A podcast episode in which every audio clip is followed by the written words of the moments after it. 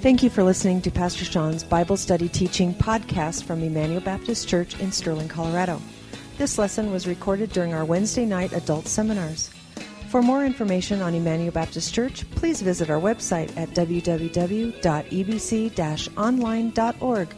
Now here's Pastor Sean. All right, we're going to actually we're going to go ahead and get started because I've got right at time to start.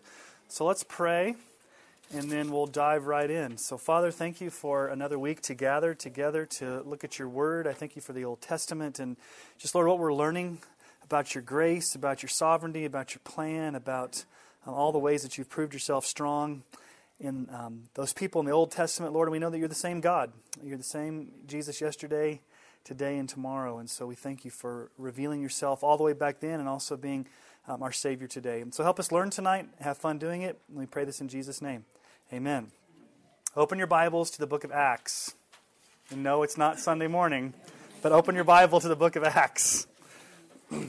I'm going to tie in something that we talked about Sunday morning before we talk about tonight because I want to do a little bit of review and just show you um, the, the ground that we've covered over these past few weeks. So turn to Acts chapter 13. Uh, this is kind of what we looked at on Sunday mornings, but look at verse, um, we'll start in verse 13. And um, I didn't have a lot of time to spend on this Sunday because there were so many things to talk about, but I just want to show you what Paul does on his first missionary journey when he goes into a Jewish synagogue and then just kind of rehearse what he says to what we've learned so far. So, um, Acts 13, starting in verse 13. Now, Paul and his companions set sail from Paphos and came to Perga in Pamphylia. And John left them and returned to Jerusalem, but they went on from Perga and came to Antioch in Pisidia. And on the Sabbath day they went into the synagogue and sat down. After reading from the law and the prophets, the rulers of the synagogue sent a message to them, saying, Brothers, if you have any word of exhortation for the people, say it. So Paul stood up and, motioning with his hand, said, Okay, here's his sermon. It's in quotations. Men of Israel, and you who fear God, listen. The God of this people, Israel, chose our fathers and made the people great during their stay in the land of Egypt. Okay, stop right there. What book of the Bible is that? Genesis. Okay? He chose who? Israel. That's all the way back to Abraham, Isaac, Jacob. He made them great during their stay in the land of Egypt. How does Genesis end? With Joseph they're populating the nation of Israel, and with uplifted arm, he led them out of it. What book is that? Exodus. He led them out of the Red Sea. And for about 40 years, he put up with them in the wilderness. We didn't look at those books, but that's Numbers, Leviticus, Deuteronomy. Okay, we looked a little bit at Deuteronomy. And after destroying seven nations in the land of Canaan, he gave them their land as an inheritance. What book of the Bible is that? Joshua. And all this took place about 40, or all this took about 45 years. And after that, he gave them judges. Did I say 450? What did I say? 45. 45. Oh, yeah. 450. Yeah, it was really fast. Paul's given a really short sermon here. Um, 450 years. And after that, he gave them judges. What did we look at two weeks ago? Judges. What did we look at last week? Ruth took place during the time of judges until Samuel the prophet then they asked for a king, and God gave them Saul the son of Kish, a man of the tribe of Benjamin, for forty years.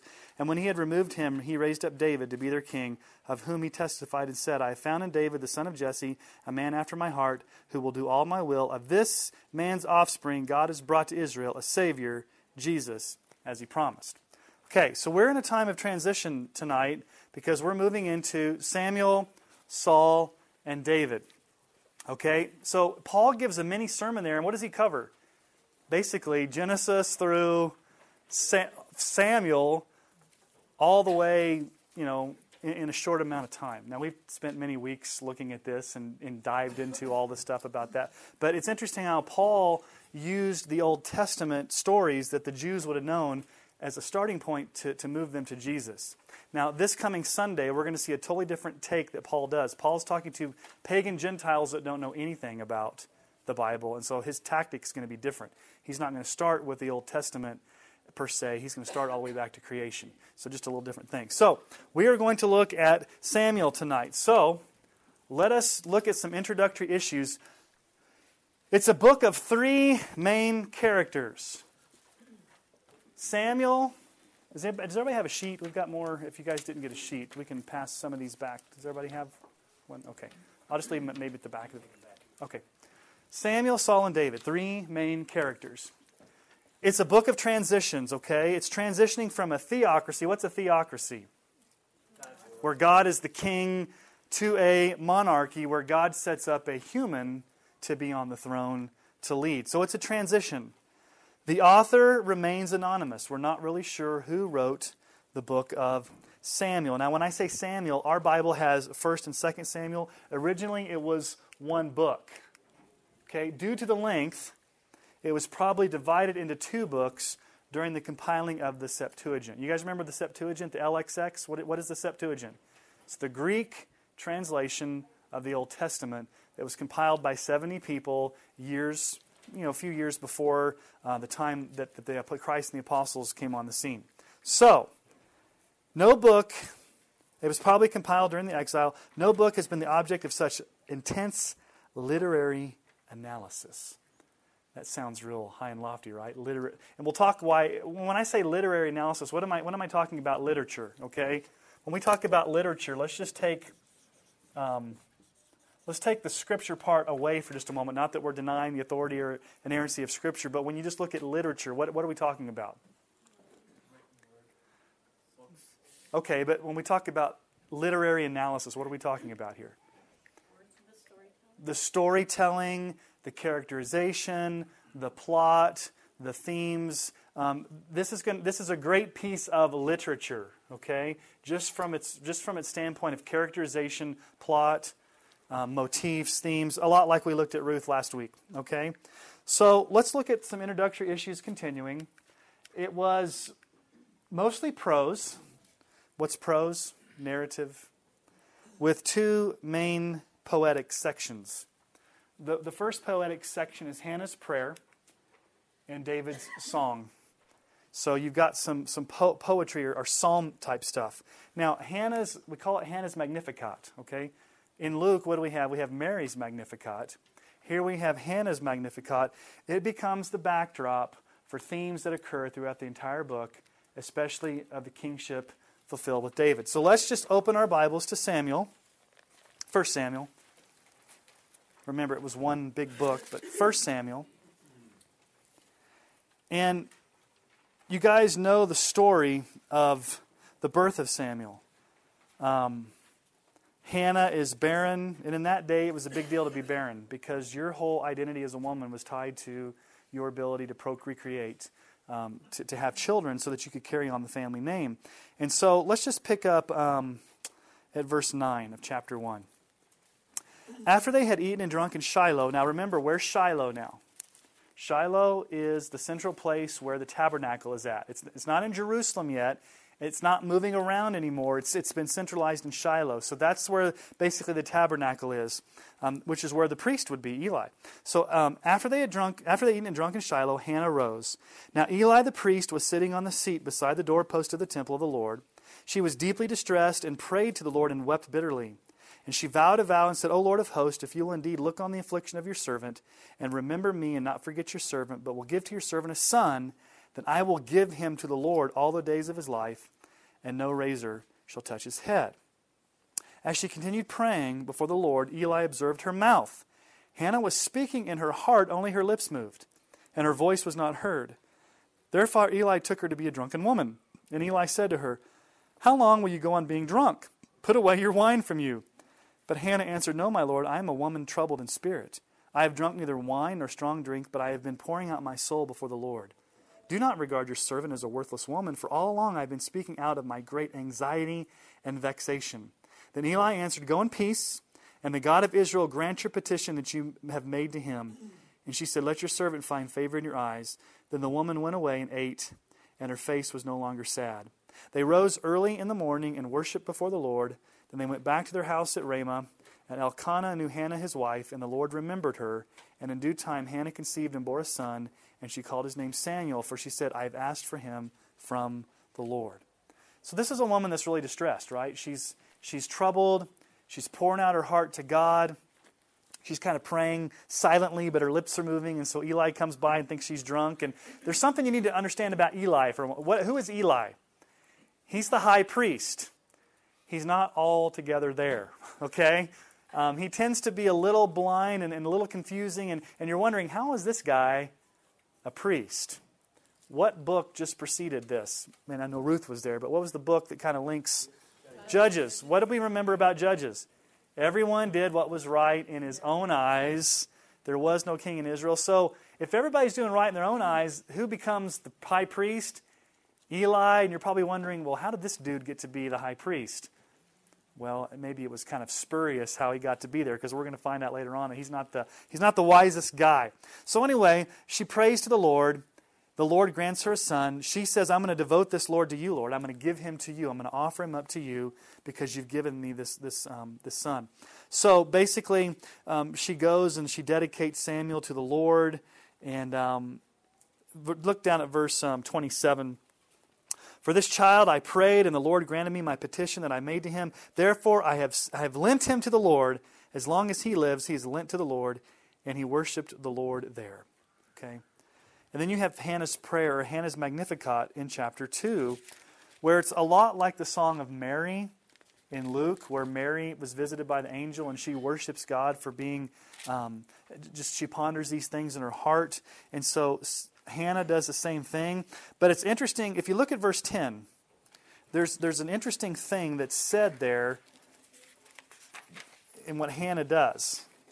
Look at what she says in verse 10. The adversaries of the Lord shall be broken to pieces. Against them he will thunder in heaven. The Lord will judge the ends of the earth. He will give strength to his king and exalt the power of his anointed. What's the problem here? There is no king yet. But she's praying that the Lord will give strength to the king, even though there's no king in Israel yet. There's not even a thought of a king yet in Israel. So her song really is kind of a foreshadowing that the beginning of Samuel, there's this foreshadowing that kingship is on the rise. And she prays that the Lord will give strength to his king, his anointed. So the question becomes who is the truly anointed king that God ordains? Who's the true king? Now, ultimately, it's, it's Jesus, but in the context of this story, there's the tension between is it Saul or is it David? So she kind of brings this up in her prayer as kind of a tension as we first start out. Okay? Now, let's talk a little bit, let's, let's do a little bit of more introductory issues here. Um, David's, an interesting thing about this is David's political life is intertwined with his personal life. Now, do we learn a lot about Moses' personal life? Not a lot. Do we learn a lot about Joshua's personal life? No, not a lot. David's personal life is talked about a lot. So he becomes a character that focuses on his political life, his kingship, his leaders, his military, but also how he deals with his wives, how he deals with his children. And so there's that whole issue of personal life. He becomes a great military leader, a king, it should be a king, and founds, founds, it's not very good grammatically, founds a dynasty. You know what I mean. Okay? Yet, we learn of his behavior as a father and a husband. So not only do we see him as a king, but we see him as a father and a husband. All aspects of David's life are in full color. Now, sexuality is a major theme throughout. You've got Bathsheba. We know what that story is. We've got um, the rape of the half sister. We got the competition for Abishag. We got the seizure of David's concubines, and we got the childlessness of Saul's daughter Michal. One key word throughout both Samuel and Kings, and this is a key word, is the word sword. And let me just ask you a question. Why would sword be a key term?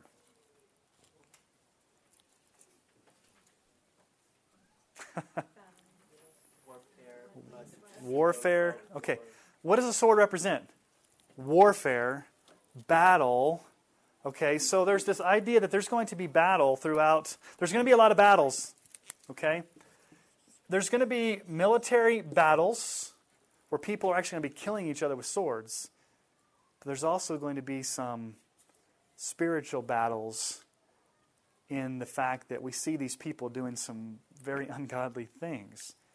As a matter of fact, when David um, you know, commits the, the adultery with Bathsheba, has Uriah killed, Nathan the prophet comes to him. What does he say to him? Your sins are forgiven, but the sword will never leave your house. The consequence of your sin is the sword. So, sword is a key theme throughout both of these, and it's a larger theme for the fact that this nation, remember, guys, what was the ideal? And we look back at the book of Deuteronomy, the ideal was one nation under God, indivisible, with Israel united, one, all 12 tribes united together with, with God as their king. If sword becomes the theme, what is this going to be a foreshadowing of? Things are starting to disintegrate. Things are starting to break apart. Things are starting to move towards, okay, we're not going to be unified. We're eventually going to split into civil war, and eventually we're going to be kicked out of the land into exile. And so this whole sword theme is, is playing on two, three levels, really. The literally battles that go on, where people are cutting each other up the literal spiritual battles that are going on when people do things that are ungodly, and in the big, big picture that it's a metaphor for what's happening to the nation of Israel, that they're about ready to be cut into pieces, literally, um, as, as the nation unfolds. Okay. Many scholars have argued that the Masoretic text of Samuel, though mostly intact, is among the least well transmitted of the books of the Bible. Now, I'm, gonna, I'm not going to spend a lot of time on textual criticism here, but one of the things that you'll notice when you read through Samuel is you have a lot of footnotes. I mean, just go look at it right now. Go, just go turn to, if your Bible has footnotes, just look almost every page, you're going to have a footnote. And what that means is, is that um, it was a hard book to translate. And so there's some things that there's footnotes about well, how do we how do we really translate this? Okay, it doesn't affect the doctrine. It doesn't affect the theology. What it does is now the Masoretic text. I'm not going to give you a big. The, the Masoretes were a group of people that um, basically took the Old Testament in the original Hebrew. They put the vowel points in. This was about oh probably around 900 to 1100 A.D. is when they took the Old Testament writings and put them all together in the type of Bible that we that was used from about 1100. Okay. What happened in 1948 in the Qumran desert? Anybody remember? A little boy goes into a cave, throws a rock at a pot, the pot breaks, they discover the Dead Sea Scrolls in 1948. Now here's a major thing that happens with the Dead Sea Scrolls. Because here's what's going on. In textual criticism, I'm just going to, this may be a little bit, this may be a little bit technical, but I think it's helpful. This is kind of stuff you talk about in seminary. We may not talk about this in a. Textual criticism basically has three rules when you look at texts. Okay, the first rule is the oldest. The oldest um, dating is the, probably the most accurate.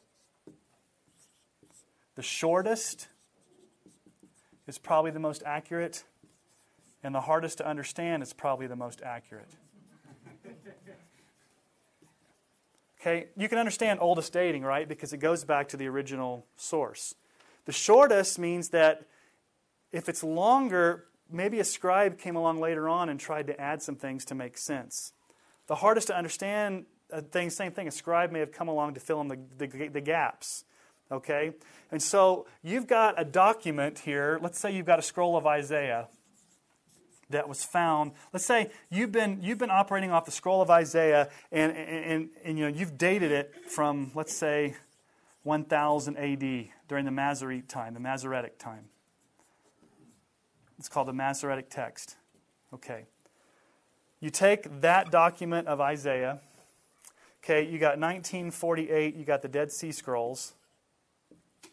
And you look at the you look at they because they found Isaiah in the Dead Sea Scrolls.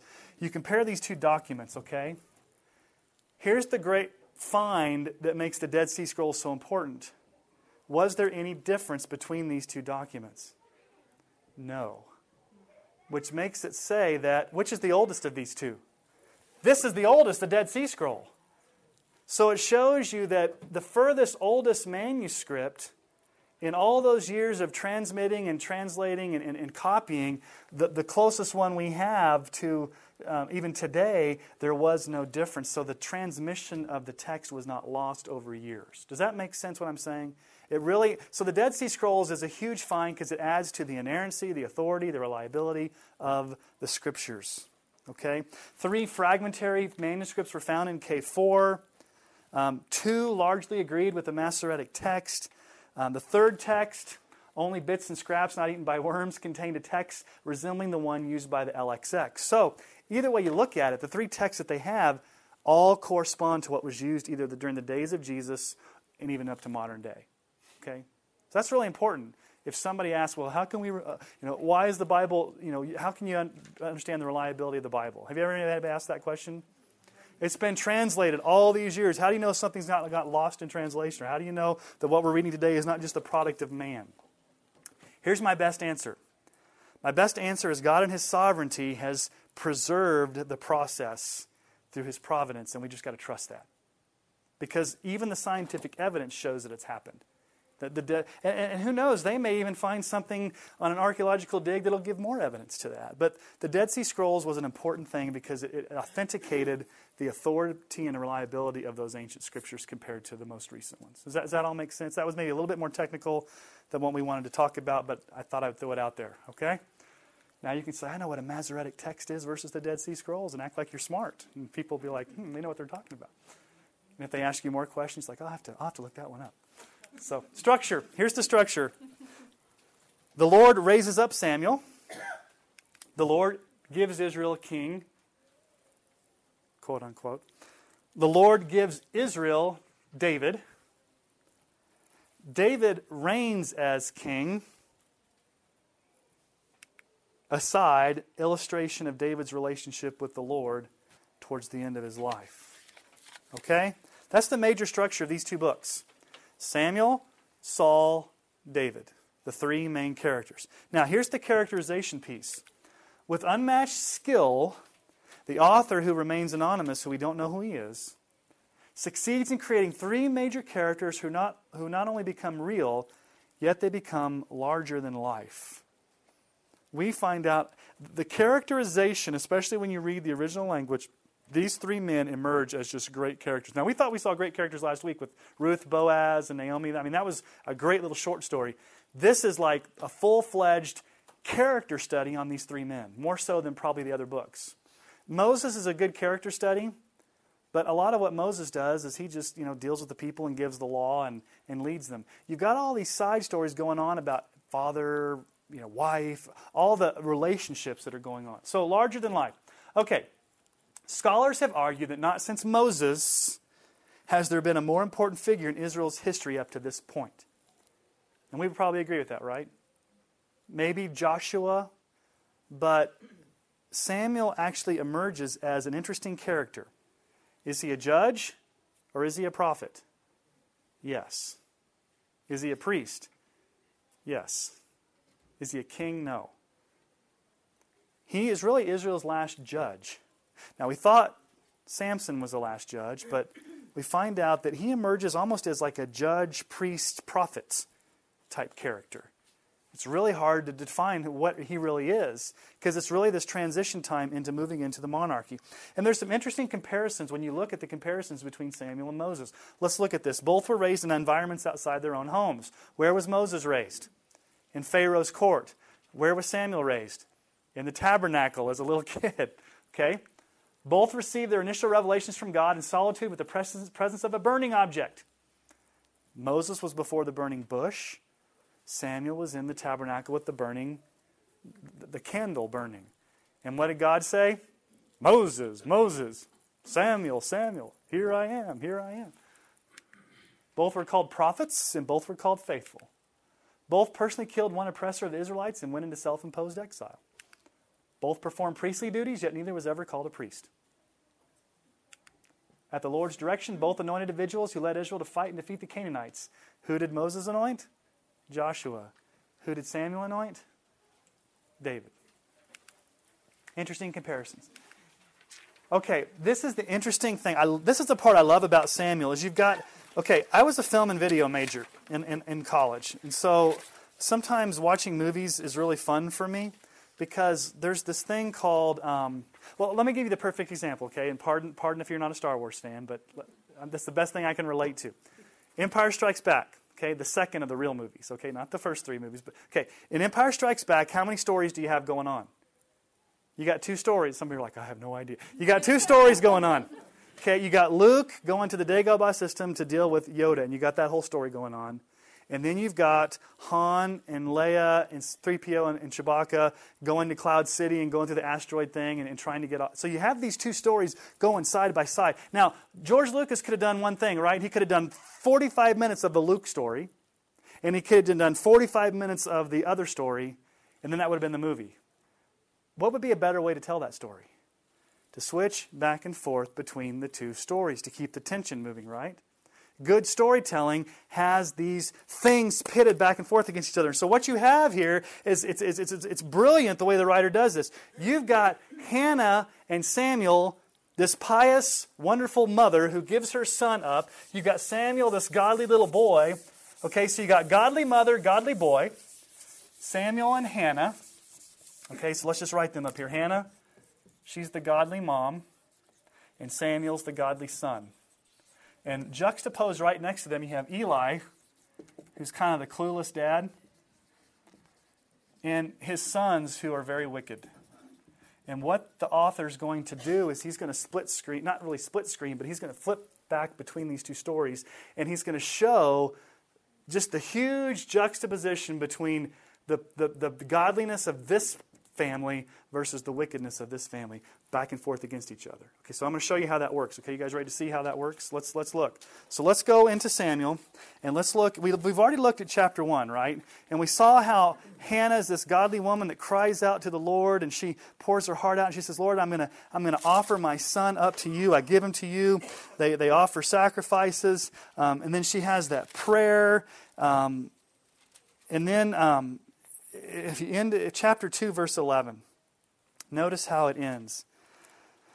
Then Elkanah went home to Ramah, and the boy ministered to the Lord in the presence of Eli the priest. Okay, what's the last thing in that chapter, that we, or that last verse there that we see about Samuel? He's ministering to the Lord, he's serving the Lord, he's worshiping the Lord. Now look at verse 12. Now the sons of Eli were worthless men's men, they did not know the Lord. Do you see the, do you see the juxtaposition there? godly son, wicked son right next to each other. And there's no accident that he does that on purpose to show the distinction between these two families. Now let's find out why these sons are worthless. These worthless men.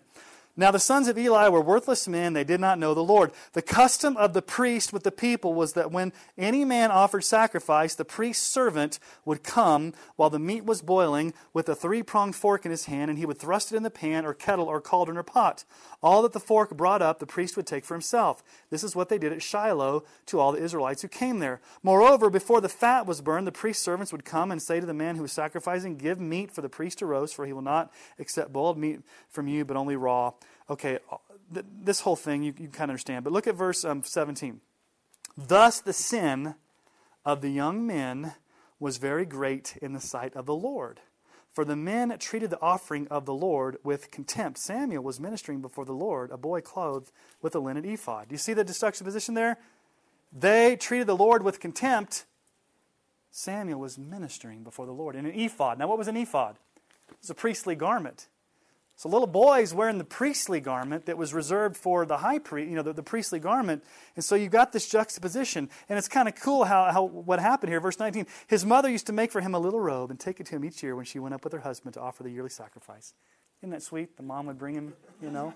She'd bring him clothes every year that she made. Because remember, she gave him up and she could not raise him. But that was her opportunity to see him, is when they went and did sacrifices. And her way of showing love to him was, I'm going to make him an ephod. So, sweet mom. Okay. Verse 20, then Eli would bless Elkanah, his wife, and say, May the Lord give you children by this woman for the petition she asked of the Lord. So they would return to their home. Indeed, the Lord visited Hannah, and she conceived and bore three sons and two daughters. And the young man Samuel grew in the presence of the Lord. How many times is it saying here Samuel was what? In the presence of the Lord, ministering before the Lord, serving the Lord. All right, next verse. Now Eli was very old and he kept hearing all that his sons were doing to all Israel, and how they lay with the women who were serving at the entrance to the tent of meeting. Now, what's going on here? Okay, this is the tabernacle. They're having sexual relationships with prostitutes in front of the tabernacle, the high priests. Okay, and they're also stealing from the people when they bring their food. Okay, so the two, this is top dog, Eli. Okay, so, so Hannah, beautiful, pious, loving, giving mother, sons ministering before the Lord, serving the Lord, um, being in the presence of the Lord. Blind, clueless dad allows his sons to um, basically steal from the people and have sexual immorality right pretty much in the tabernacle. Okay, that's pretty wicked. Now, let's keep going. Verse 23. And he said to them, Why do you do such things? For I hear of all your evil dealings from all the people. okay, let's talk about fatherhood for just a moment. What are you guys doing? I'm hearing about this from everybody. Is he a hands on father or is he kind of a blind father? How is he hearing about his son's activity? From other people. Okay? Now I know they're grown sons, but still, he's the high priest. And then he says, No, my sons, it's no good, it's, it's no good report that I hear about the people of the Lord spreading abroad. If someone sins against a man, God will mediate for him. But if someone sins against the Lord, who can intercede for him? But they would not listen to the voice of their father, for it was the will of the Lord to put them to death. Now that's a scary, that's a scary sentence. Look at verse 26. Now the young man Samuel continued to grow both in stature and favor with the Lord and also with man. You see the jumping back and forth there? Wicked boys, Samuel ministering, growing, serving. Wicked sons, godly son. Wicked sons, godly son. I mean, there's no, it's no accident that the writer does it this way. Now, remember Hebrew storytelling. What, what, what, was this meant to be? Was this meant to be read, first of all, or spoken, or, or taught? Oral. So think about the storytelling, you know, keeping them on the edge of their seat. It's, it's, it's this great storytelling. That's why we're talking about literature here. The literary masterpiece of, of weaving these two stories together. Now, here's the, where it gets even more interesting. Verse 27 And there came a man of God to Eli and said to him, we don't know who this man of God is, but it's interesting that God had to send him to Eli because what should Eli have been? He should have been the man of God. Yeah, the high priest. Thus the Lord said, Did I, did I indeed reveal myself to the house of your father when they were in Egypt, subject to the house of Pharaoh? Did I choose him out of all the tribes of Israel to be my priest, to go up to my altar, to burn incense, to wear an ephod before me? I gave to the house of your father all my offerings by fire from the people of Israel. Why then do you scorn my sacrifices and my offerings that I commanded, and honor your sons above me by fattening yourselves on the choicest part of everything of my people Israel? Therefore, the Lord God of Israel declares, I promise that your house and the house of your father should go in and out before me forever. But now the Lord declares, Far be it from me, for those who dishonor me, I will, those who honor me, I will honor, and those who despise me, shall be lightly esteemed. Behold, the days are coming when I cut off your strength and the strength of your father's house, so there will be not so there will not be an old man in your house. Okay, he goes on and, and talks about this. One thing that you also find out too, um, if you go back, I'm trying to remember. Oh yeah, we're, we're going to get to that later on. Let's look at chapter three. Um, chapter three. What's this in class handout? You don't have an in class handout. That must have been for my actual class when I taught this. Four major parts to the call. Let's talk about the call narrative. Okay. Remember in Moses, Exodus chapter 3, it was a call narrative. He was out by the burning bush. God called to him out of the burning bush, said, Moses, Moses, here I am. You know, I want you to go down and free my people from Egypt. I don't want to. I can't speak, and nobody's going to listen to me. Go. Okay? So you have the call. When God calls someone to ministry, Okay, here's Samuel's call. Now, how old was Moses when God called him? 80. 80 years old. How old is God when he calls Samuel here? I mean, how old was God? How old's God? It's like a little, like a, a like a four-year-old. How old's God? well, he's real old. Um, how old was Samuel when he was called of God? We really don't know, but he's still a little boy that his mom has to come bring him you know, the little ephod. Okay, the, so, so, so look at chapter 3, verse 1. Now the young man, Samuel, was ministering to the Lord under Eli. Again, how many times do we hear this phrase over and over again? He's ministering, he's serving, he's worshiping the Lord. And the words of the Lord were rare in those days. There was no frequent vision. Very important. The word of the Lord was what? Why was the word of the Lord rare in those days? What days are they talking about? This is the very end of the judges. Everyone did what was right in his own eyes. The word of the Lord was rare in those days, meaning it's not that God's word disappeared, it was that what? God's word was not preached, God's word was not taught, God's word was not obeyed. It was rare. And it says, in those days there were no frequent visions. Okay, we're going to understand the vision here in just a moment. Look at the next sentence. At that time, Eli, whose eyesight had begun to grow dim, so that he could not see, was lying down in his own place. Now, remember when I talked about blindness earlier in Genesis? If someone is physically blind, oftentimes in Hebrew narrative, it signifies that they're what? Spiritually blind. Do you think Eli's spiritually blind? He's spiritually blind to his sons. Okay? He, he, he, he's physically blind, he can't see, but really that detail there is not to let us know that he needs glasses. The detail there is to let us know that he needs spiritual glasses to see what's going on. Okay. And this is also another interesting little tidbit. Look at verse 3. The lamp of God had not yet gone out, and Samuel was lying down in the temple of the Lord where the ark of God was. There's some interesting things here. Where's Samuel sleeping? In the Holy of Holies, okay? Which nobody was allowed to go in because you would be killed if you weren't right with God. A little boy sleeping, where's he sleeping? He's curling up right next to the Ark of the Covenant. And what does it say there? The lamp had not gone out yet. Now, remember, what's in the center of what's in the temple? We, the tabernacle. We, we showed those diagrams a few weeks ago. There was what? A burning candle. Again, metaphor. Okay, it was getting dark. The light, the night light's still on, hasn't been turned off, so little boy can go to sleep. But what is he really saying? The lamp had not yet gone out. I.e., metaphor in the dark days of the judges, where everyone's doing what's right in their own eyes, when it's a dark age, there's hope. Because the lamp has not gone out yet. God's about to do something new. The word, it's rare. Vision's rare. But here you've got this little boy who the buildup has been he's ministering, he's serving, he's obeying God. The lamp has not gone out yet. God's about to do something new. The light's about to return to Israel through this little boy. Okay? So let's find out the call. I just think it's interesting that he's laying there next to the Ark of the Covenant. Um, verse 4 Then the Lord, the Lord called Samuel and said, and he said, Here am I.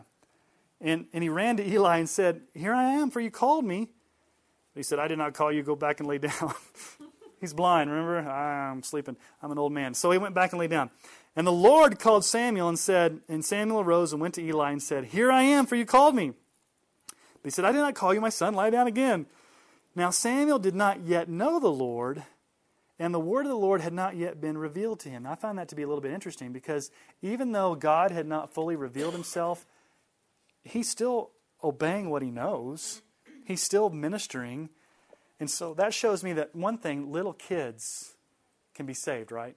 They may not have all of the knowledge about who God is, but when God chooses to regenerate a young child's heart and, and convert them their, their, their light bulb goes on and they, they know the gospel. But it shows me that kids can be sensitive to the working of God in their lives. And so here you have a little boy didn't know the Lord yet, but he was still in a position for God to, to move in. Okay, here's, here's verse 8. The Lord called Samuel again the third time. And he rose and went to Eli and said, Here I am, for you called me. Then Eli perceived that the Lord was calling the young man. Therefore Eli said to Samuel, Go lie down, and if he calls you, you shall say, Speak, Lord, for your servant hears. So Samuel went and lay down in his place. And the Lord came and stood, calling as at other times, Samuel, Samuel. And Samuel said, Speak, for your servant hears. Then the Lord said to Samuel, Behold, I'm about to do a thing in Israel at which the two ears of everyone who hears it will tingle. Ooh, what's going to happen? On that day I will fulfill against Eli all that I have spoken concerning his house from beginning to end. And I declare to him that I'm about to punish his house forever for the iniquity that he knew, because his sons were blaspheming God, and he did not restrain them. Therefore I swear to the house of Eli that the iniquity of Eli's house shall not be atoned for by sacrifice or offering forever. Wow. What's the first thing that God tells this little boy? Speak, I'm listening, God. I'm a little kid. I'm sleeping in the Ark of the Covenant in the middle of the temple. I want to know what your will is. Okay, Samuel, go tell Eli, your master, that he's toast and his family's toast. Okay. And I can't, can't, it cannot be atoned for. That, all right, let me just give you the scariest verse in all the Bible, besides the one we just looked at. Um, verse 14. I swear, this is God speaking, I swear to the house of Eli that the iniquity of Eli's house shall not be atoned for by sacrifice or offering forever. That includes Jesus on the cross. So you have an example of one family who did not receive the blessing of the atonement because of their sin. That's scary, a scary verse. Now, we don't want to spend a lot of time on that, but Samuel has to go to Eli and give him this news. Now, think about how Samuel would feel. You're a little boy, and the first thing you have to go to your master is to, is to give him a, a word of judgment. But let's keep going. Samuel lay until morning. He's probably thinking, I, I got to think about this, sleep on this. Then he opened the doors of the house of the Lord, and Samuel was afraid to tell the vision to Eli. But Eli called Samuel and said, Samuel, my son. And he said, Here am I. And Eli said, What was it that he told you? Do not hide it from me. May God do so to you and more if you hide anything from me, all that he has told you. So Samuel told him everything and hid nothing from him. And he said, It is the Lord. Let him do what seems good to him.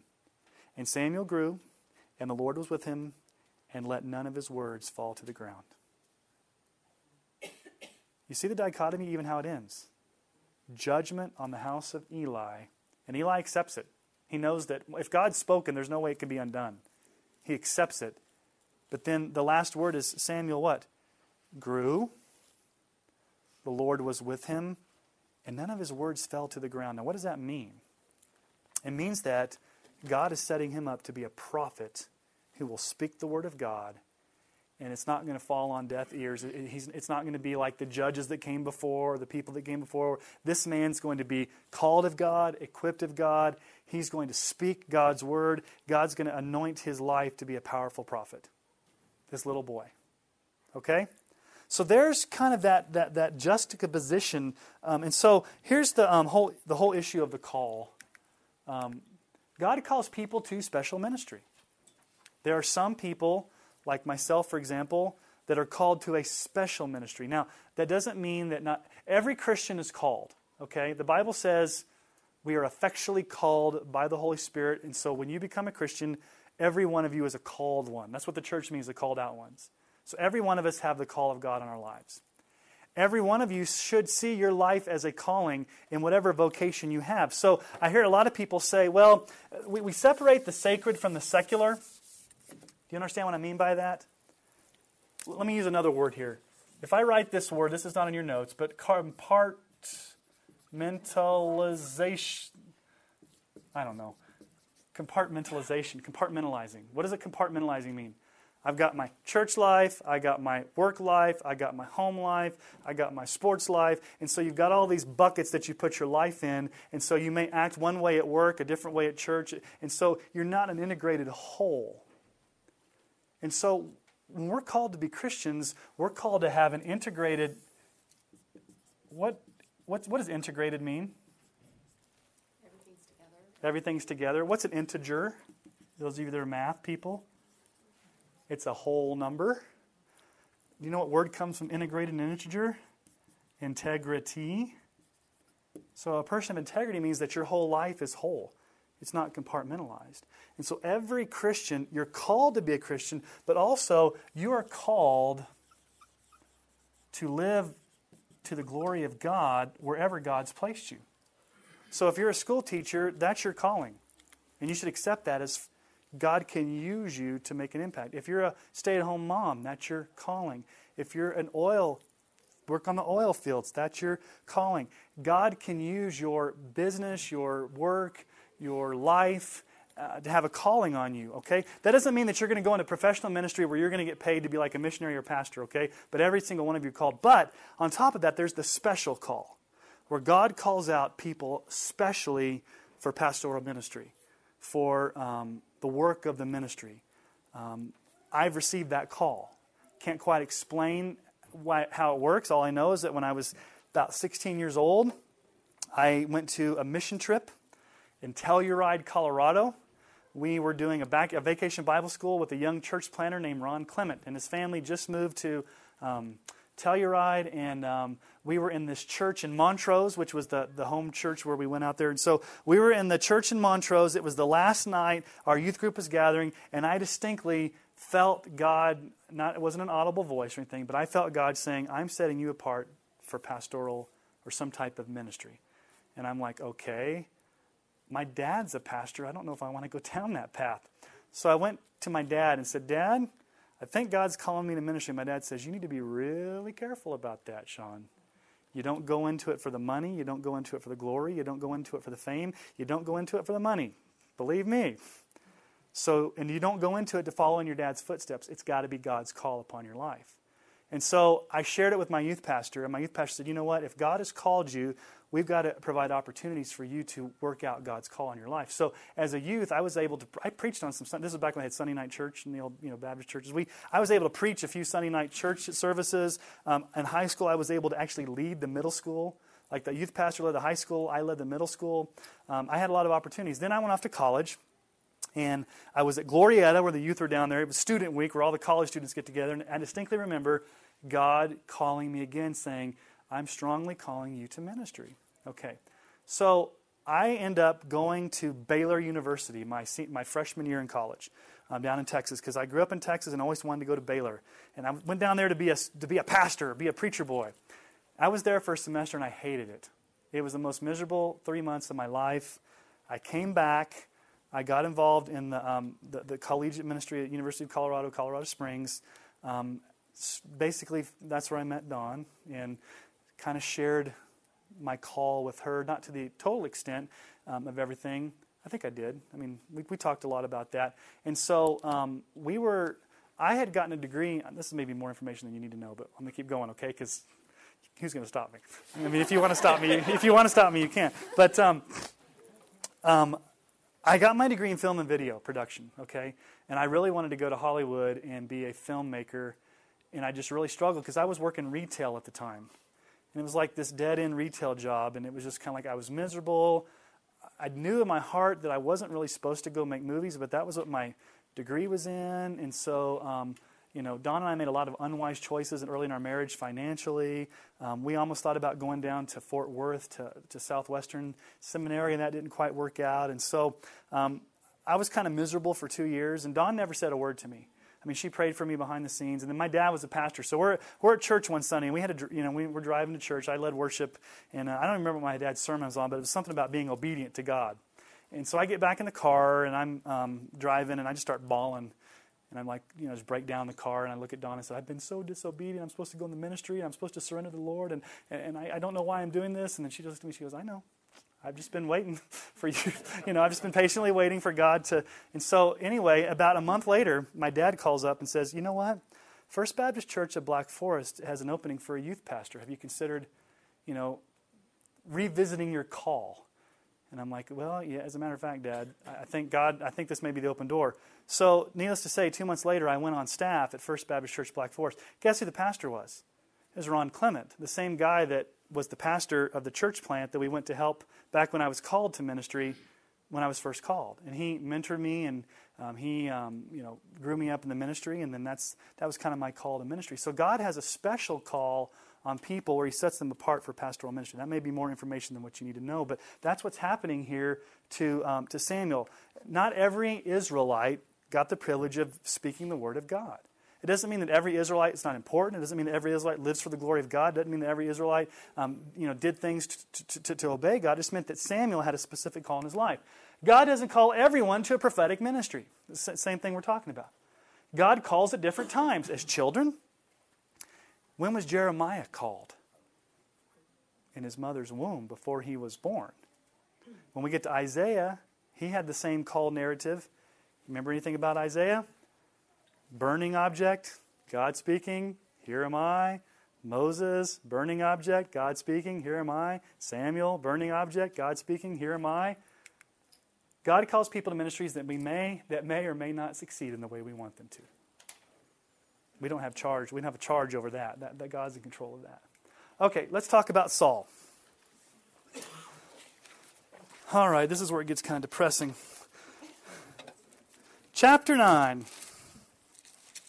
I'm not going to go through every story because if we go through every story, we'll be here. You know, we're, we're, we may not get through with this tonight. We, we may not. We may just get through 1 Samuel. But let's look at Saul. Um, Saul chapter 9. I mean, Samuel, 1 Samuel chapter 9, verse 1. There was a man of Benjamin whose name was Kish. I'm going to open this. Is that okay? Just to get some. You want to open that back up there, Heather? Yeah, it's little. There was a man of Benjamin whose name was Kish, the son of Abiel, son of Zeror, son of Bechorath, son of Aphiah, a Benjamite, a man of wealth. And he had a son whose name was Saul, a handsome man, a young man. There was not a man among the people of Israel more handsome than he. For his shoulders upward, he was taller than any of the people. Okay, Benjamin. What did I tell you about Benjamin back when we studied Joshua and Judges? They were the tribe at the end of Joshua that started to create some problems for the rest of the tribes. They were the ones that were, you know, um, tr- marrying, intermarrying. They were, they were committing treason against the other tribes. So, so Benjamin is probably the most spiritually degraded tribe. So if you're listening to this for the first time, oral tradition, and the storyteller says, Saul from the tribe of, and you're thinking, okay, it's got to be Judah. It's got to be Judah. Benjamin. You're thinking, here comes the black hat. Like the you know Imperial March in Star Wars, you know, dun dun dun dun dun dun dun. Okay. Anyway, enough of the Star Wars stuff.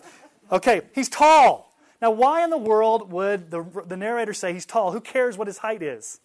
Metaphor. Non-covenant people were tall. The Philistines were tall. Remember in the land, and we didn't look at numbers, but when they went into the land of Canaan, they sent the spies and they said, We're like grasshoppers. So being tall was basically saying, you're not part of the covenant of God. And so the height of tall, the height of Saul was a way of saying this guy's probably doesn't fit the profile of what Israel needs in a king. The first, yeah, go ahead, Dawn. I'm sorry. But weren't they kind of looking for that? Is that why? Because Yeah. they always saw themselves as being. Yeah, and we'll get, and we'll get to that in just yeah. It's it's looks. Now think about this. What are we talking about when Saul's first introduced? What's described of him? His looks. He's handsome. He's very very handsome, and he's tall. He's tall, dark, and handsome.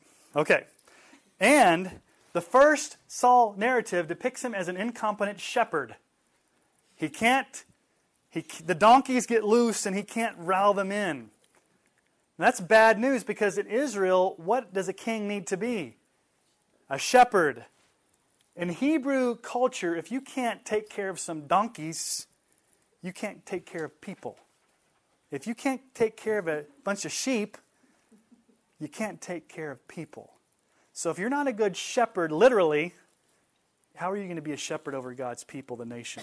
So the very first narrative of Saul depicts him as this bumbling, um, incompetent shepherd that can't, you know, is running after the donkeys as they're escaping. Okay. But he's good looking, and that's all that counts. He's hot, he's good looking. He, among all the kings, is described as being periodically under the influence of an evil spirit, which is kind of scary. Okay, also, he was a bad father. On two accounts, he tried to murder his own son out of jealousy, out of rage. Okay, but he's good looking, and he's tall.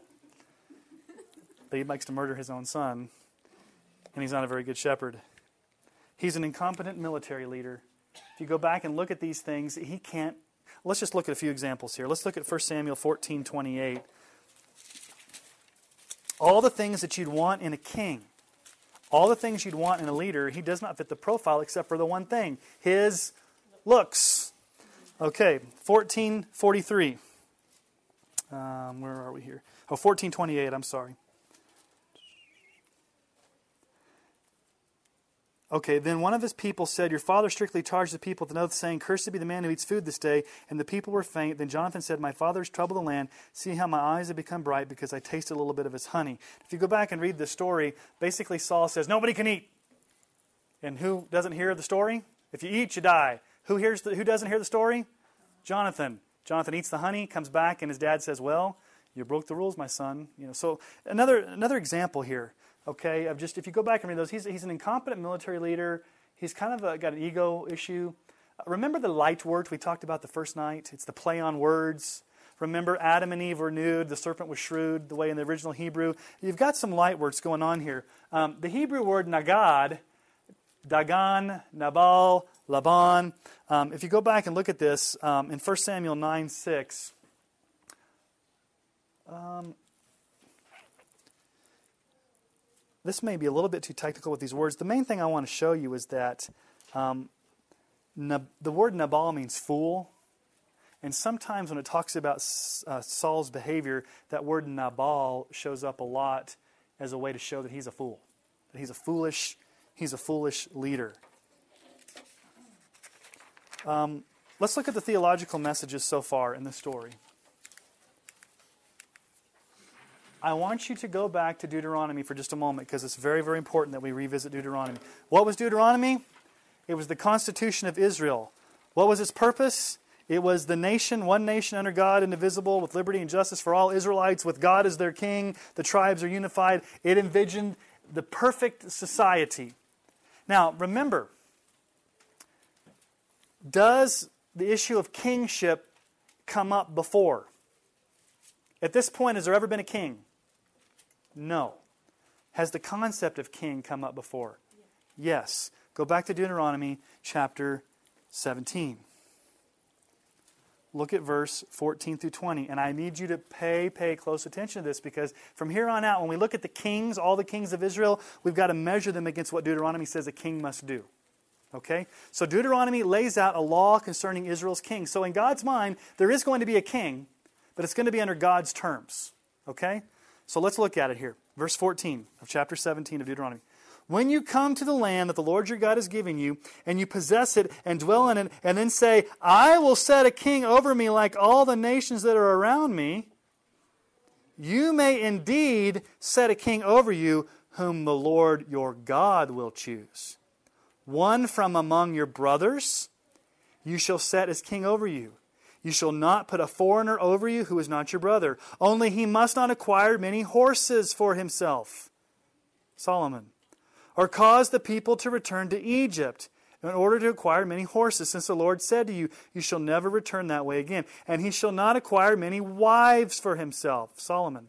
Lest his heart turn away, nor shall he acquire for himself excessive silver or gold. Okay, it's got to be an Israelite. It's got to be who God appoints can't be after wealth, power, horses, wives.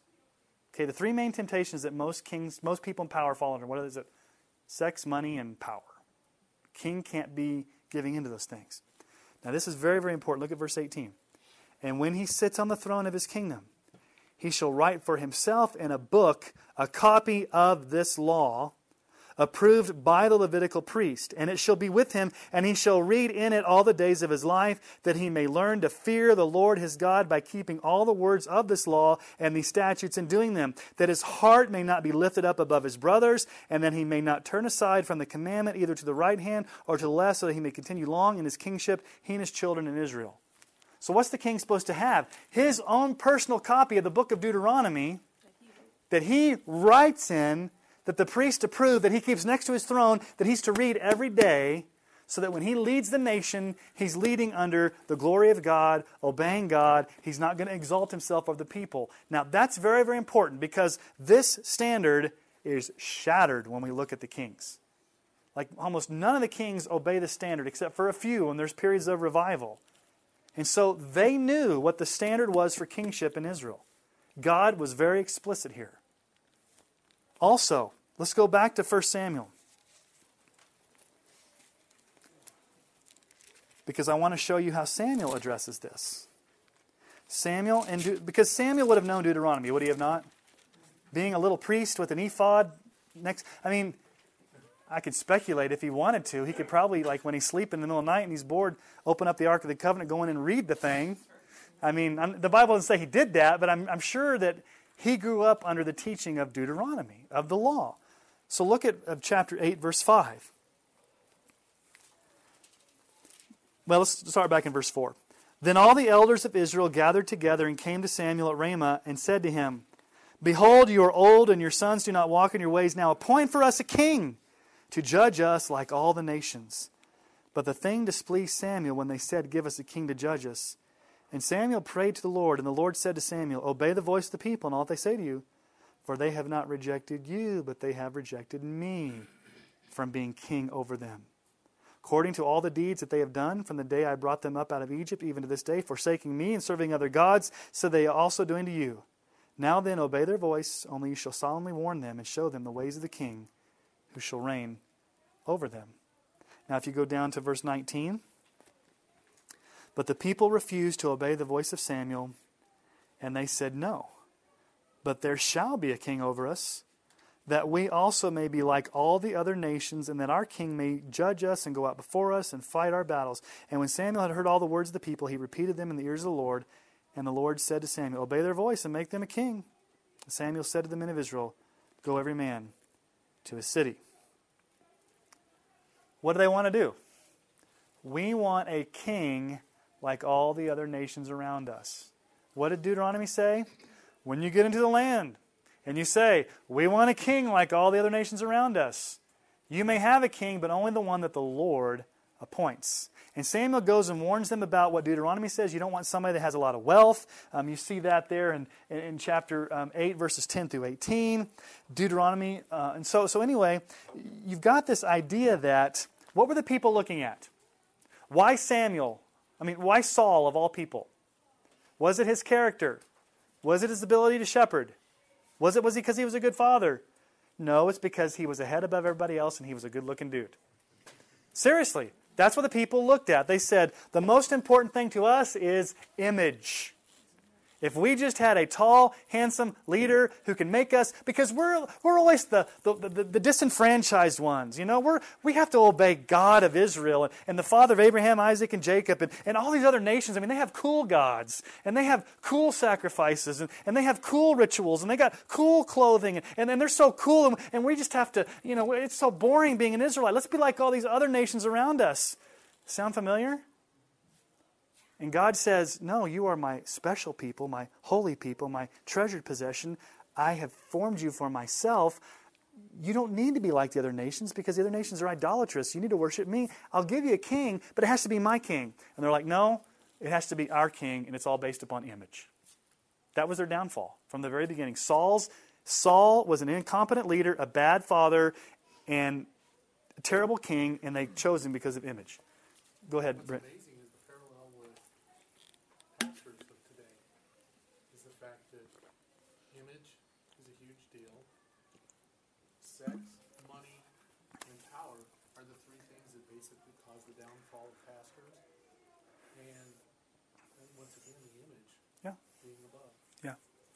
And not just necessarily pastors, but any person in leadership.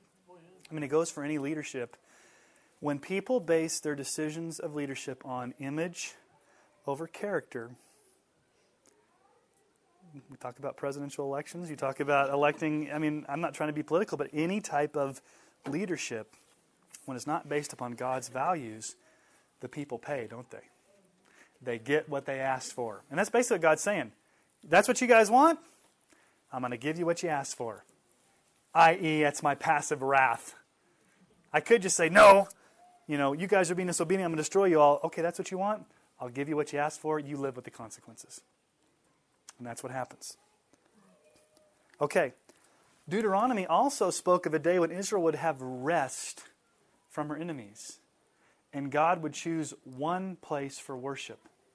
So you're seeing here this whole idea of rest if you go into chapter 12,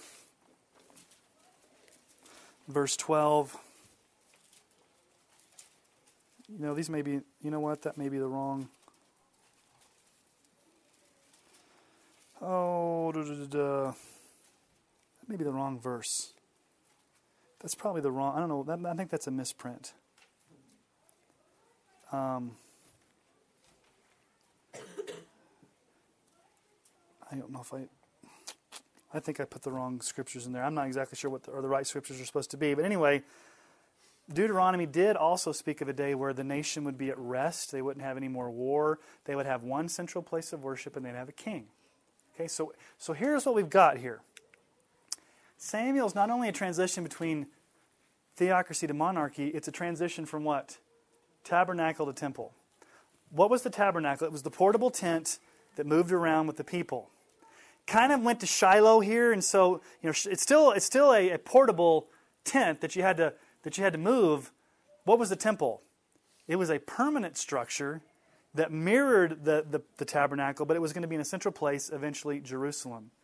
And so we're starting to move towards a king, one place of worship in the promised land. Okay, we haven't had that yet.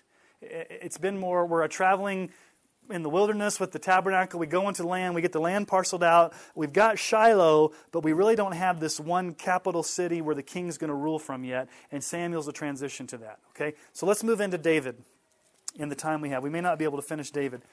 One thing we know about David, and this has always caused people issues forever, he's a man after God's own heart. Yet, he's most famous for committing some egregious sins in the Bible almost all the Ten Commandments adultery, murder, lying, theft, dishonoring his parents, coveting. I don't know if he broke the Sabbath, but um, but he's yet he's a man after God's own heart, and, we'll talk about that when we get a little bit later down the road. 1 Samuel 13, verse 13.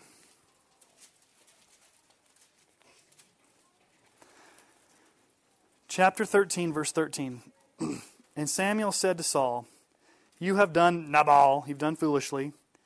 You've not kept the commandment of the Lord your God with which he commanded you. For then the Lord would have established your kingdom over Israel forever. But now your kingdom shall not continue. The Lord has sought out a man after his own heart, and the Lord has commanded him to be prince over his people, because you've not kept what the Lord commanded you. And Samuel rose and went up to Gilgal. The rest of the people went up after Saul to meet the army. They went up from Gilgal to Gibeah of Benjamin. Okay? Let's go to chapter 16, verse 7. This is where David's anointed. Um, you realize David was anointed as king before he was really king. He was kind of like secretly anointed. Um, and then there was actually really three anointings, um, and we'll talk about that. Um, verse 7. But the Lord said to Samuel, Do not look on his appearance. He's a good looking guy or on the height of his stature. He's a tall guy. Because I have rejected him.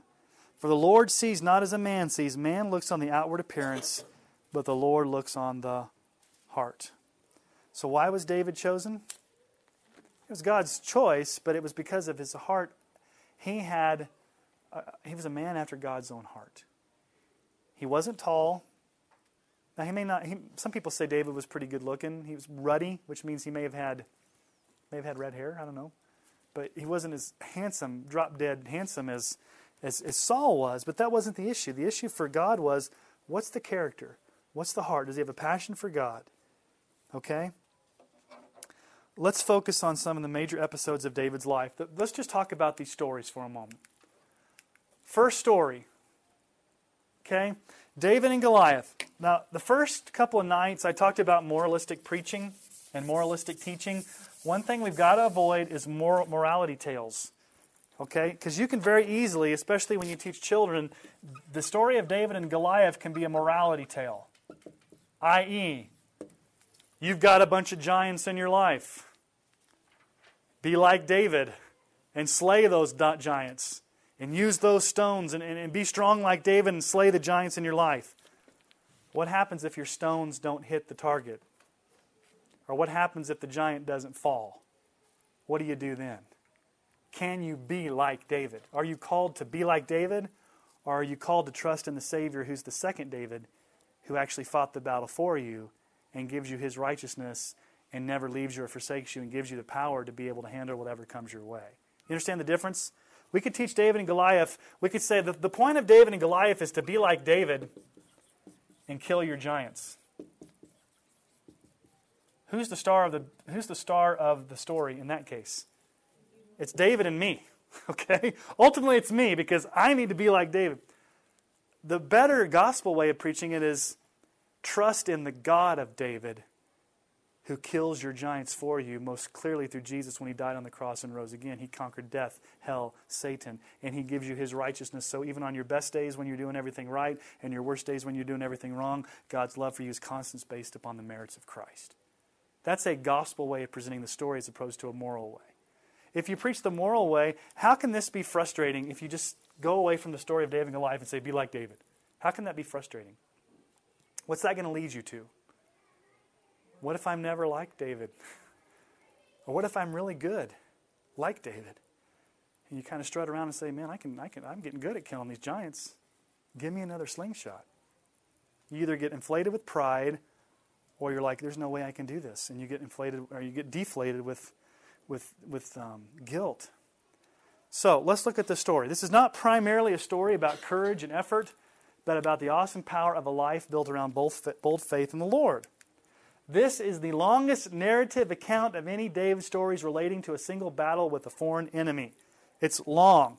Look at how many verses, look how long just chapter 17 is in your Bible. It takes up almost two pages, 58 verses. There are more quotations in this story. Here's an interesting tidbit, and it's there on purpose. And you guys may have to uh, help me understand why it's there. I, I understand why it's there, but let's, let's talk about this. The longest quotation in 1st and 2nd Samuel is placed on the lips of a foreigner, Goliath. Why? Why would there be more time given in a speech to a foreigner?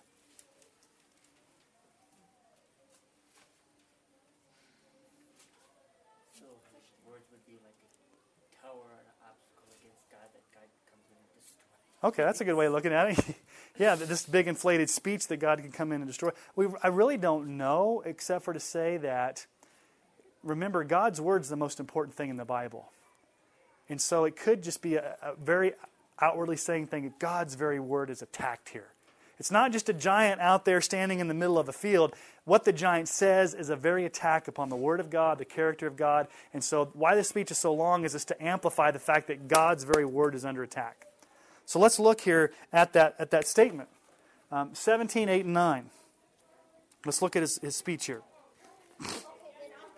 He stood, and you can leave that back door open. He stood and he shouted to the ranks of Israel, Why have you come out to draw up for battle?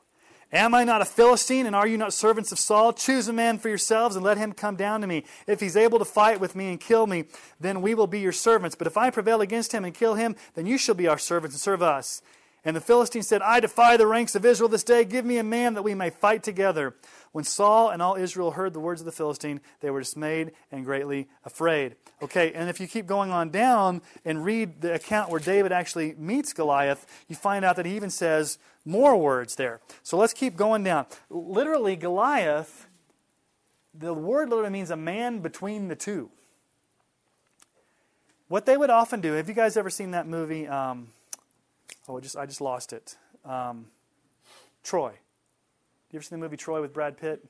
Um, they've got the two armies that come out. Do the two armies fight against each other, or do they send their biggest men to fight out each other? That's kind of what they did in ancient Middle East. Is instead of having thousands of people killed, let's just have two guys killed, and then whatever the winner is, we'll just you know say that that's the winner. So they get their biggest guy, against their other biggest guy, and they'll fight a death match, and then whichever one wins, that the, the, kings may have a peace treaty, and, or they may send more guys out. So that's what's going on. Goliath is a man between the two. Uh, the NIV translates champion. Um, really, this is the only time this phrase is used in the Old Testament, uh, apparently referring to an individual who fought to the death in representative battle. So instead of taking all your troops into battle to get everybody killed, let's just have two guys, you know, have cage match and see who see who wins there was no cage, but okay. Goliath was nine foot nine, almost the height of a basketball goal. Tall dude. He was sheathed in metal. Now that's important because he's from the Philistines. And in Philistia, the area of the Philistines, they were known for their metal making, metallurgy. And so they had superior armor than the Israelites did. The weapons David used, what did he use? Sticks and stones may break. Okay, sticks and stones were not products of human artifice, but organic and natural. Stuff that God made in nature, not stuff that man made. To contrast the human made instruments of warfare the Philistines manufactured, David would conquer these man made weapons with divine weapons. What does Paul say? I think it's in 2 Corinthians we demolish any um, stronghold. Um, it's the whole idea that God is his victor through just normal means. It's not through man made power, it's not through man made weaponry, it's through what God has provided. Um, and so there's that, that, that metaphor there. Any individual guilty of blasphemy according to the law, even a foreigner, must be stoned. So if you blaspheme the Lord God, you had to be stoned. Why do you think David picked up a stone and didn't go out there and like, you know, fight him with a knife? It's a it's a theological issue. This man is a blasphemer. He deserves to be stoned, and so he's going down the way God says he's going down by stoning. One stone, though. For David, as well as for all Israel, armed conflict was fundamentally a religious event. Let's look and see um, what David says. Um, let's just pick up in verse 41. You guys know the story. I mean, he with the armor and all that stuff. Verse 41 And the Philistine moved forward and came near David, and with the shield bearer in front of him. And when the Philistine looked and saw David, he disdained him, for he was but a youth, ruddy and handsome in appearance. And the Philistine said to David, Am I a dog that you come to me with sticks? And the Philistine cursed David by his gods. The Philistine said to David, Come to me, and I will give your flesh to the birds of the air and the beasts of the field. Then David said to the Philistine, You come to me with a sword, and with a spear, and with a javelin. But I come to you in the name of the Lord of hosts, the God of the armies of Israel, whom you have defied. This day the Lord will deliver you into my hands and I will strike you down and cut off your head, and I will give the dead bodies of the host of the Philistines this day to the birds of the air and to the wild beasts of the earth, that all the earth may know that there is a God in Israel, and that all this assembly may know that the Lord saves not with sword and spear, for the battle is the Lord's, and he will give you into our hand. What's David's attitude here? It's all about God's glory. God's fighting, God's doing it, God's weaponry. Everybody, the reason we're doing this is so the whole world knows that God is the Lord. You're out here blaspheming the one true God. That's bad enough, but the, the point of this battle here is not so I can just kill you. The point is so that everyone knows that you've blasphemed the holy name of God, and God will not allow his name to be blasphemed. God will not share his glory with another. God is a jealous God. Do we have a problem with that? We shouldn't that God is a jealous God for his own glory. He will not share his glory with another. Okay? And we know the story. Let's just keep reading. Um, verse 48 When the Philistine arose and came and drew near to meet David, David ran quickly toward the battle line to meet the Philistine. And David put his hand in his bag and took out a stone and slung it and struck the Philistine on his forehead. The stone sank into his forehead and he fell on his face to the ground. Now that's a miracle right there because think of all the metal armor he's got. And where does it hit? Forehead. Now, normally, if you got hit with the forehead, how would you fall? In the Hebrew, it says he fell forward. Now, why is he falling forward? One way or another, this guy's going to bow down before the one true God. Even in his death, God gets the upper hand that this guy's going to, this blasphemer is going to bow down before the living God. So, an amazing thing. So, David prevailed over the Philistine with the sling and with the stone and struck the Philistine and killed him. There was no sword in the hand of David. And we know what happens because David becomes this great man in Israel. And you go down and look at verse um, 7 of chapter 18. The women sang to one another as they celebrated. Saul has struck down his thousands and David his ten thousands. And Saul was very angry, and this saying displeased him. He said, They have described to David ten thousands, and me they've ascribed thousands. And what more can he have but the kingdom? And Saul eyed David from that day on. The next day, a harmful spirit from God rushed upon Saul, and he raved within his house while David was playing the lyre, as he did by day. Saul had a spear in his hand, and Saul hurled the spear, for he thought, I will pin David to the wall. But David evaded him tri- twice. Saul was afraid of David because the Lord was with him, but had departed from Saul. A little, little challenge for you. If, if you read through this First Samuel, 2 Samuel, go through and circle how many times it says the Lord was with David. A lot. The Lord was with David. The Lord was with David. The same thing we saw in Joseph. The Lord was with Joseph. It's just interesting to see that, that, that, that even though he did some ungodly things, God was still with him and he obeyed the Lord. Okay, Saul's death. I mean, we could talk about a bunch of other stories and there's a lot of stuff we could talk about, but let's, for 10 minutes here, let's talk about. There's a masterful structure of interweaving two stories at once, kind of like Eli and Hannah. You've got the death of Saul on the battlefield, and you got David on the battlefield fighting two battles in this back to back thing. Uh, this, these two, D- David, whoops. David is fighting the Amalekites, and Saul is defeated by the Philistines. David returns to Ziklag after routing the Amalekites and hears word of Saul's death. These three chapters, 30, 31, and chapter 1 of 2 Samuel, are woven together in almost a movie fashion. And then you have David's lament for Saul and for Jonathan.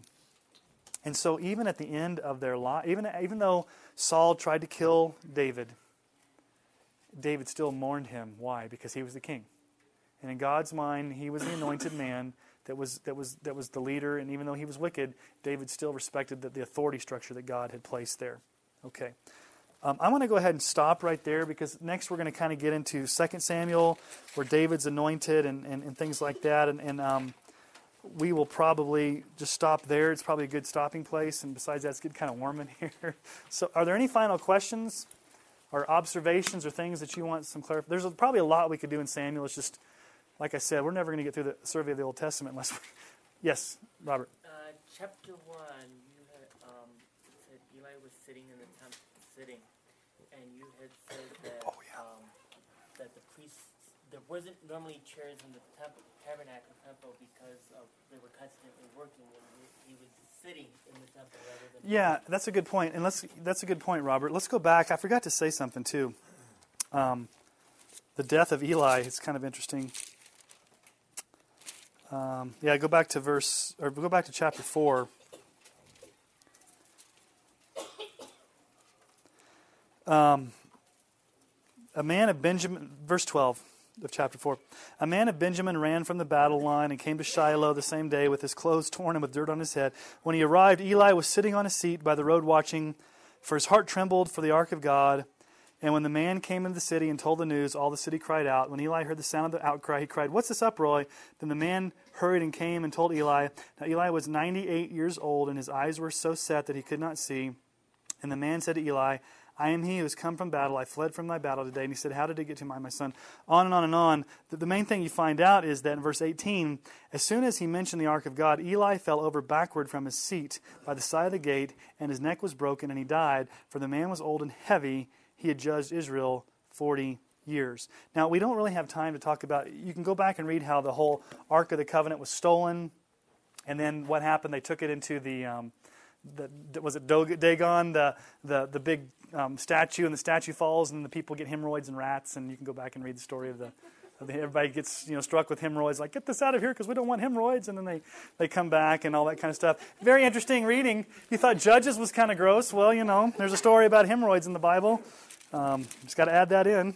Um, but I don't know if I answered your question, Robert. The point is, is that he wasn't doing his priestly duty by doing the things he was supposed to be doing. He was sitting down and Oh, I resting. didn't have a question, I had an Just- observation. An observ- you had an observation. Okay. Yes. The other thing that I think is amazing is that there was disobedience of Saul, but there was disobedience of the people in the killing of uh, God. And yet later on in Esther, Haman is an Agagite. And so here it is, over that massive period of time, still God has some kind of retribution somewhere. Mhm. another. Go back to Acts for just a moment because I'm just thinking about what we read earlier. Um, Acts chapter 13.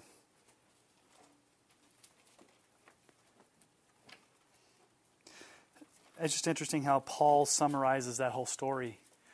Notice how Paul says it in verse 21. Then they asked for a king, and God gave them Saul, the son of Kish, a man of the tribe of Benjamin, for 40 years. And when he had removed him, he raised up David to be their king. So they asked for a king. God gave it to him. God removed him. But then it says God raised up David to be their king. And he says, I found David, the son of Jesse, a man after my own heart, who will do all my will. Um, as we get to next week, the big question we've got to ask is how does the gospel work itself into the life of David, who's a man after God's own heart, yet did all these wicked things? How can we say that? Is an excuse to go send your heart out because You know, you, you could look at the story of David and say, you know what, that's a really cool deal. I mean, I can go have sex with another man's wife, have him killed, and basically I can just be forgiven and be a man after God's own heart. Is that the gospel? How can that be? I mean, you can, you can see how you can abuse that story. Yes, Jeff. Maybe you'll get into this next week, but, or, but why is David so revered among the Jews? I mean, like even maybe above like Moses and Abraham.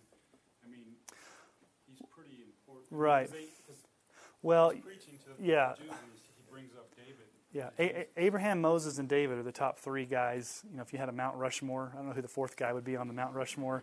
Take your pick, maybe Joseph. You know, um, but for the Jews, the the fact is, all throughout their history, they've always been marginalized. Even during the time of Christ, they were in occupied Palestine. They never had a king. After exile, and, and, and they got taken into exile, they never had a king. And so they're waiting for this David that was the greatest king of Israel. It was their glory days to come back in Jesus' day to take them out of Roman occupation, to set up camp and kick the Romans out and, and set up camp in Jerusalem and rule. And so for the Jews, you know, they've always, all throughout history, they've been marginalized. I mean, even since 1948, they didn't even have their own nation. They came back to be a nation.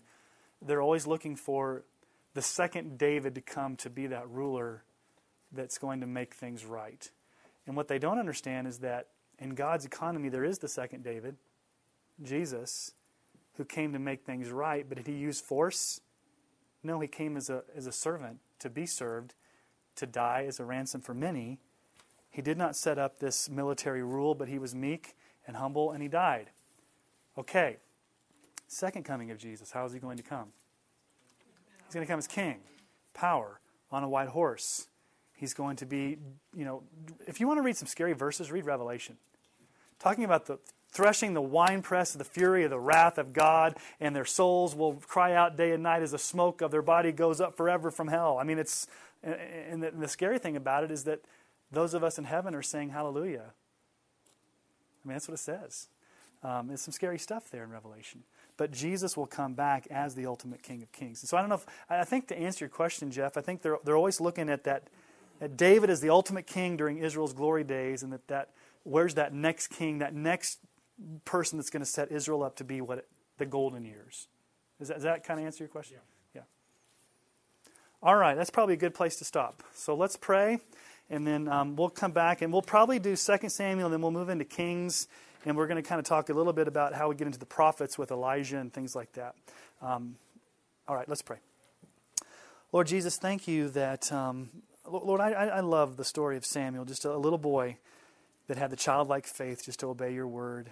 And um, Lord, how many times it says he was in your presence, he was ministering to you, he was serving you, Lord. And I'm thankful for the example we have of Samuel that um, he was a man that, that shot straight and, and, and, was able to do what you called him to do. And then we see Saul, Lord, who was a disobedient king. And, and Lord, and then we see David. And through all of this, Lord Jesus, it's pointing us to you as the ultimate King of kings and Lord of lords. And Lord Jesus, we want to not be like David or be like Samuel, but we want to put our trust in you because you are the ultimate uh, Savior and, and, Lord who saves us from our sins and gives us your, your grace and righteousness. So thank you for that.